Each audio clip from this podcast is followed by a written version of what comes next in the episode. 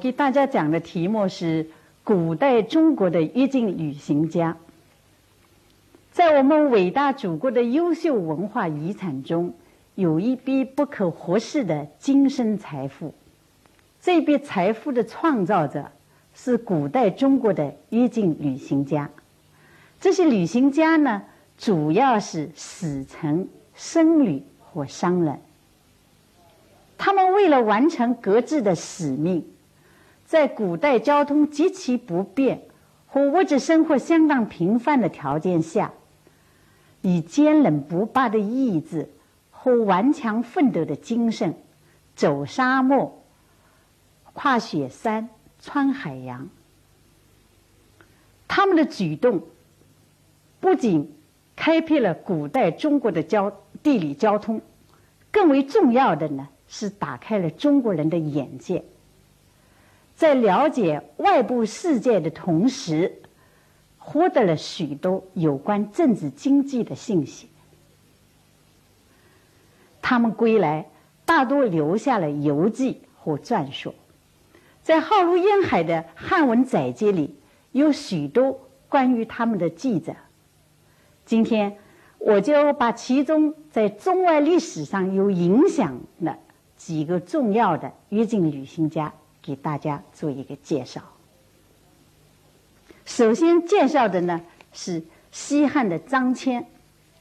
张骞是中国历史上最早跨越葱岭的旅行家。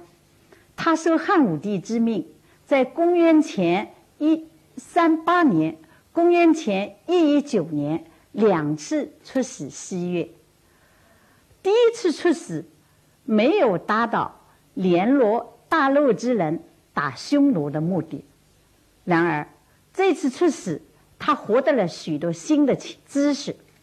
他了解到，在汉帝国的西北部，除了游牧民族以外，还有一些平和富庶、利于通商的城邦。与此同时，他还了解到，除他所走的这一条从西边。通西域的道路以外，还有一条从西南移通西域的道路。因为他在大夏国的时候，看到了中国四川出产的竹杖跟布匹。大夏就是今天阿富汗的西北部。大夏人告诉他呢，这些中国的竹杖跟布匹呢，是从深度买来的。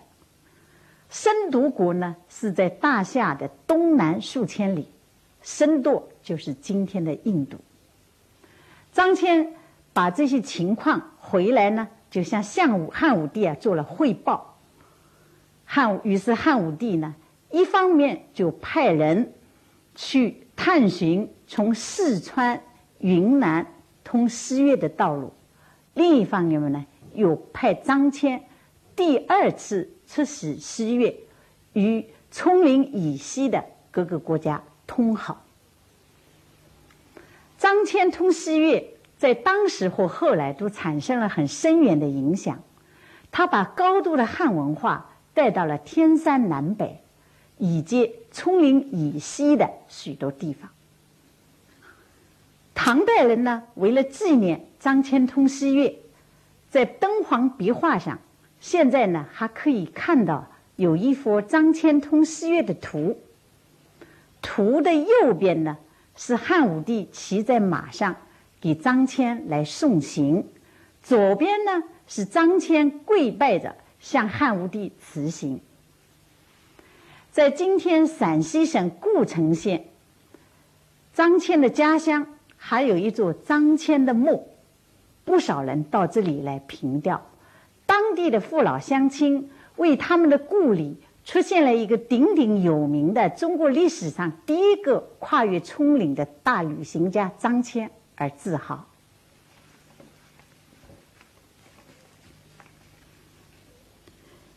下边我要讲的呢是三国的朱印跟康泰。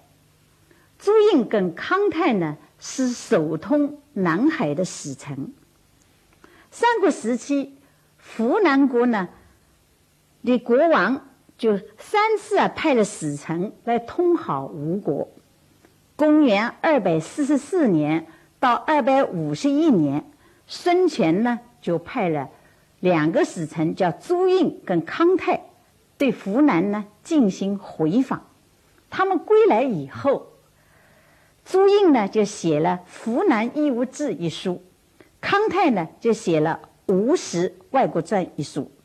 可惜这两本书呢都失传了。今天呢，正能在水晶柱里和唐人、宋人的一些书中呢见到断剑残文，而这些断剑残文就成了世界文化宝库最早介绍湖南，也就是今天柬埔寨有关情况的珍贵文献。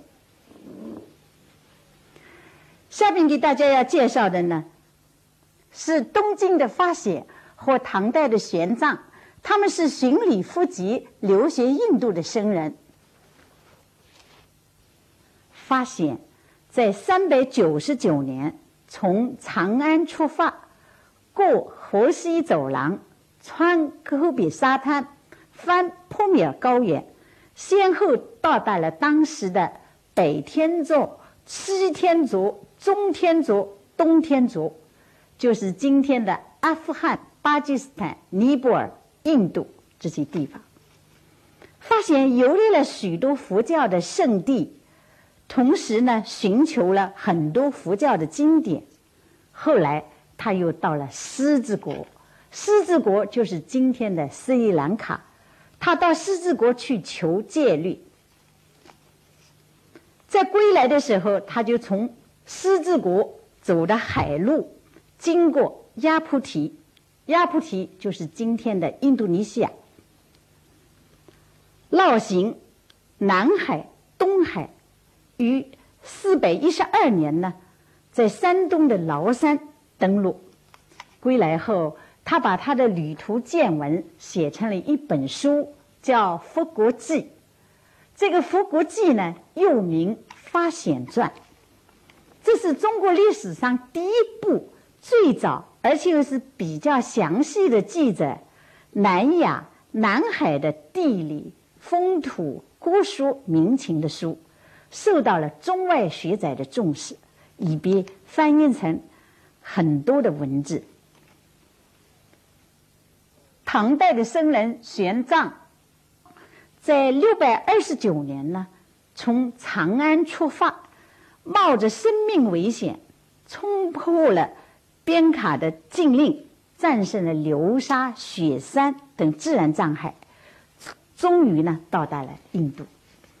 他访问过阿富汗的巴米扬大富国，行礼过尼泊尔释迦牟尼的诞生地南毗尼，并且在当时的印度佛学研究中心那兰陀寺刻苦学习了五年。受到印度国王戒勒王的奖励，得到了很高的赞赏和荣誉。在六百四十五年，他携带了许多经论回到了长安。不久呢，他就写了《大唐西域记》这一本书。这本书不仅介绍了他在印度留学的情况，更重要的呢，是他写下了。亲眼所见或得知传闻一百三十八个以上国家、城邦和地区的有关情况，是研究中亚、南亚和部分西亚地区的历史地理的重要文献。后来，他又在长安呢组织了专门机构翻译带回来的佛经。今天，玄奘的世界。已成了家喻户晓的唐僧取经了。明朝人呢，不仅给他刻过一个易经图，还把他的事迹编成了一个小说，叫《西游记》。现在他的家乡在河南省偃师县，开辟了一个玄奘故里的旅游点，那里呢接待了不少中外的游客。去凭吊这一位传颂千古的伟大真人。在下边我要讲的呢，就是杜环。杜环是中国历史上有史可考的第一个到达非洲，而且呢是留下文字记载的中国人。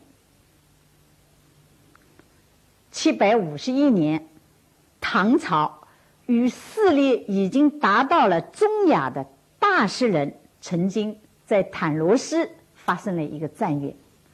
大诗人就是今天的阿拉伯人，坦罗斯在今天的中亚哈萨克斯坦的江布尔城。这次战役由于唐朝内部的军队的倒戈，被阿拉伯人呢击败了。少唐朝的官兵呢，就成为了俘虏。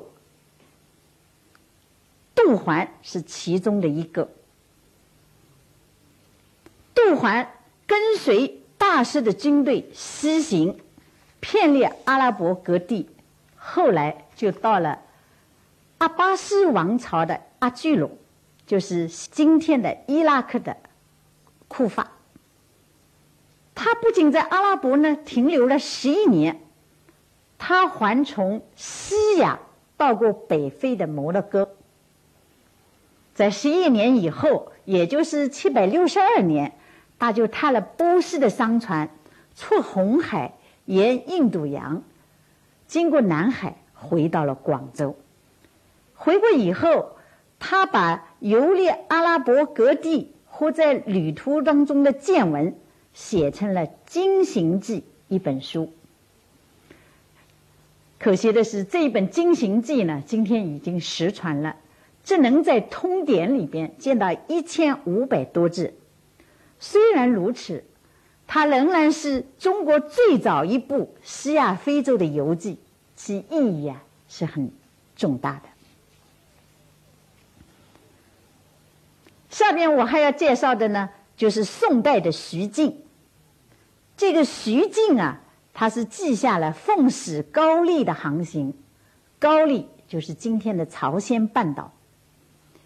一千一百二十三年，他受宋宋朝廷的命令出使高丽，从浙江的宁波启程，由定海出海，穿过汹涌波涛的黄海，到达了朝鲜半岛的西岸，在仁川登陆。进了高丽的王都开城，完成了出使命令任务以后，在同年呢就返回国家回来。第二年写出了《宣侯奉使高丽途经》一书。这本书的重大意义就在于啊，是记载了整个航程用指南针导航的情况，是世界上最早用指南针导航的完整记录。遗憾的是，后来这部书的图啊丢了，但是文字呢还留存着。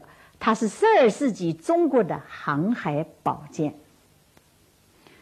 下面介绍元朝的两位航海家周达观和汪大渊。一千二百九十六年，元朝廷呢就派遣使团出访真腊，真腊就是今天的柬埔寨。使团从浙江宁波启程，由温州出海，经越南中部，抵到抵真腊的吴哥王都。使团成员之一的周达观在访问过程中积累下了第一手材料。在一千二百九十七年归来以后呢，他就写出了《真腊风土记》一书。这部游记。不仅生动地记述了中世纪柬埔寨的社会生活情况，而且把著名的吴哥古库介绍给了全世界，具有重要的史料价值。周大观为中间人民写下了友好的篇章，柬埔寨人民永远怀念着他。在吴哥古库还可以看到柬埔寨人民为周大周大观塑的石像。汪大渊是元代著名的远洋旅行家，他于一千三百三十年到一千三百三十四年和一千三百三十七年到一千三百三十九年，两次出海。第一次从泉州出航，经南海绕到马六甲，到尼科巴群岛，再经过斯里兰卡、印度西海岸，到达了伊拉克的巴斯拉。第二次呢，也是由泉州出航，经南海横越马来半岛，又陆路进了安德曼海峡，后来再经过印度南岸赴西亚一带，其终点呢是东非的桑吉巴尔。他在远航过程当中随手记下了耳闻目睹，与第二次远航归来呢，写成《岛夷自略》一书。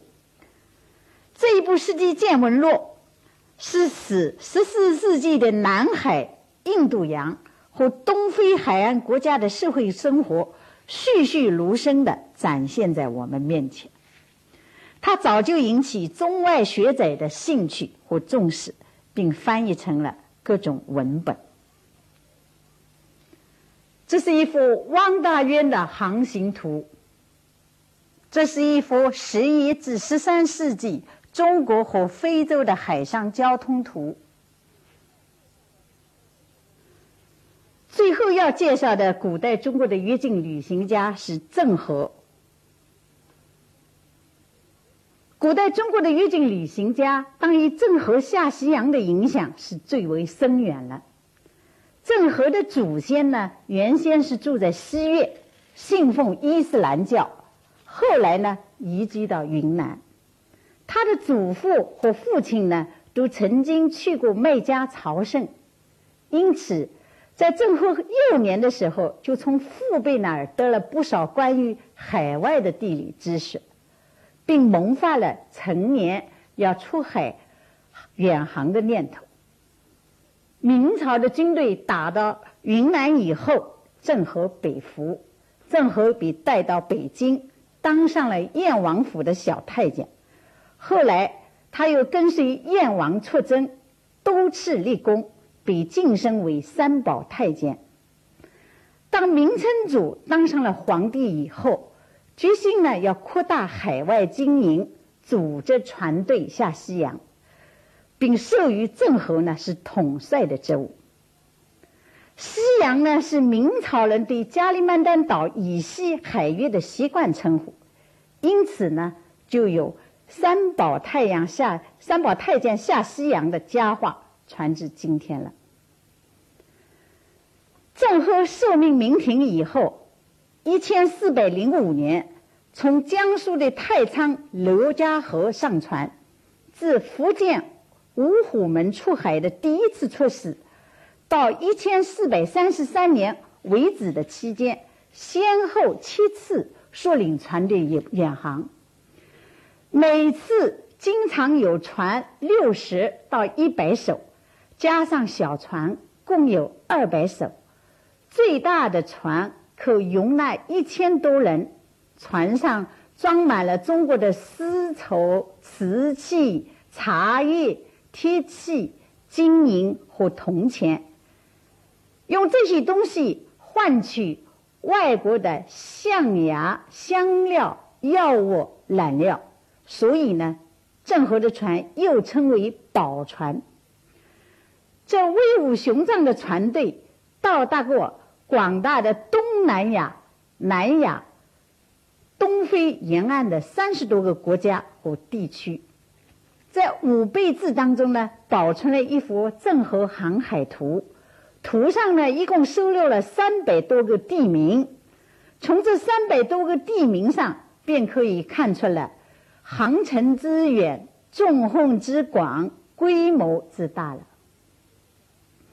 在从他第七次出航以前，在福建长乐县南山市立的天妃灵印碑上，可以知道他前六次出航的时间和经历。而特别要重视的是随同郑和下西洋官员留下的传说，比如第三、第七次随随行的费信写下了《新戳圣览》。第四、第七次的随行议员马欢写下了《迎鸭圣览》，第七次的随行人员龚真写下了《西洋三国志》。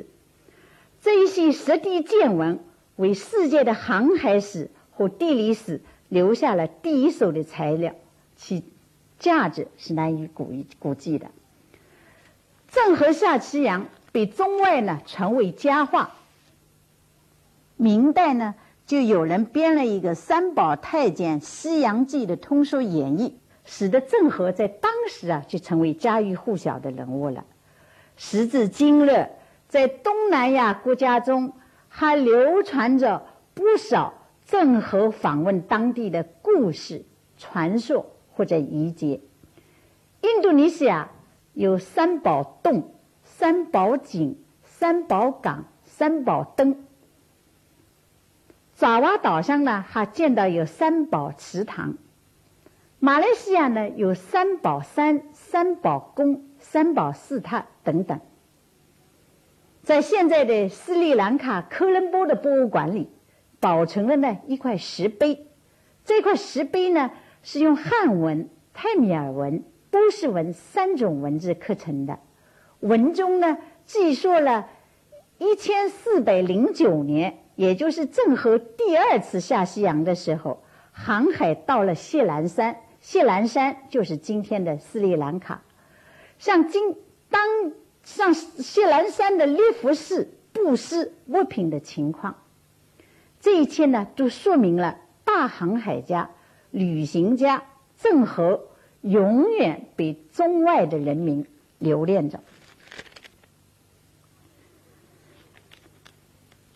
上面说的中国古代的越境旅行家，他们为中华民族的历史呢留下了光辉的意义。他们不愧是中外地理交通的开拓者，友好关系的缔造者，经济贸易的联络者，思想文化的传播者。他们身上呢体现了我们中华民族的优良素质和高尚情操。首先，他们有勇敢顽强和艰苦奋斗的精神。发现，在穿越戈壁沙滩的时候，他在他的《福克记》里写道：“上无飞鸟，下无走兽，唯以死人的枯槁为标记。”然而，寻礼复国的神圣使命给了他无穷的力量。克服了难以想象的艰难困苦，终于到达了目的地。其次，这些旅行家有着百折不挠的意志和对事业执着追求的信念。玄奘是违背皇帝颁布的禁令踏上征途的。他赴印度的时候，正遇上动荡不安的西域局势，迫使。唐朝廷呢，就关闭了西边的国境。官府呢，还曾经发布了一道拘捕他的令状，但玄奘没有退缩。他以对佛教的虔诚感动了关卡的官员，使他顺利出境。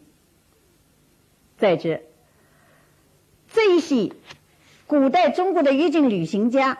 他们有着富贵不能淫、贫贱不能移、威武不能屈的高尚品德。张骞出使西越，曾被匈奴扣留了十年，后来呢才逃脱，到达了目的地大陆之。玄奘的学识呢是飞升五印度，他在哪里受到了极大的尊敬和很高的礼遇，但是。当印度的朝野们挽留他不归的时候，却被他婉言谢绝了。所以，我们可以自豪地说，这些古代中国的越境旅行家不愧为中华民族的脊梁。至于这些旅行家的游记和传说，都是耳闻目睹的第一手材料，其价值是难以估计的。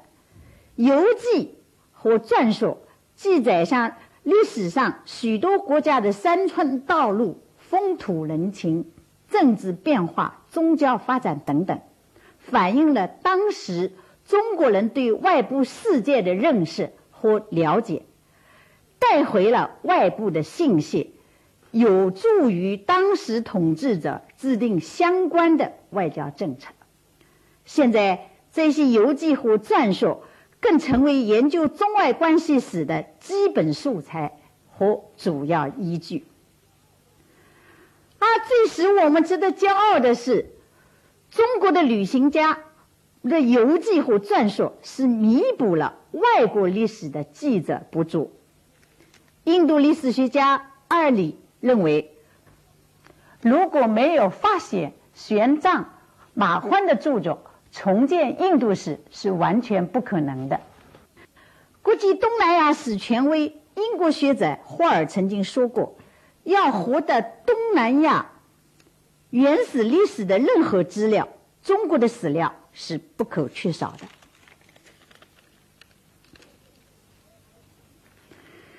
在这里还要特别指出的是，正是玄奘和周大观的著作，帮助了印度的阿占图的壁画和柬埔寨吴哥古窟的发现。古代中国旅行家的游记和传说。早已受到东西方学者的青睐。十九世纪就有不不少翻译成各种文字，成为世界文化知识宝库当中的一个重要组成部分。最后，我们可以骄傲地说，古代中国的越境旅行家是中华民族的脊梁。他们的游记和传说。不仅是中华民族文化的精华部分，也是全世界文化宝库的重要的财富。今天我介绍的古代中国越境的旅行家呢，就讲到这儿。谢谢大家。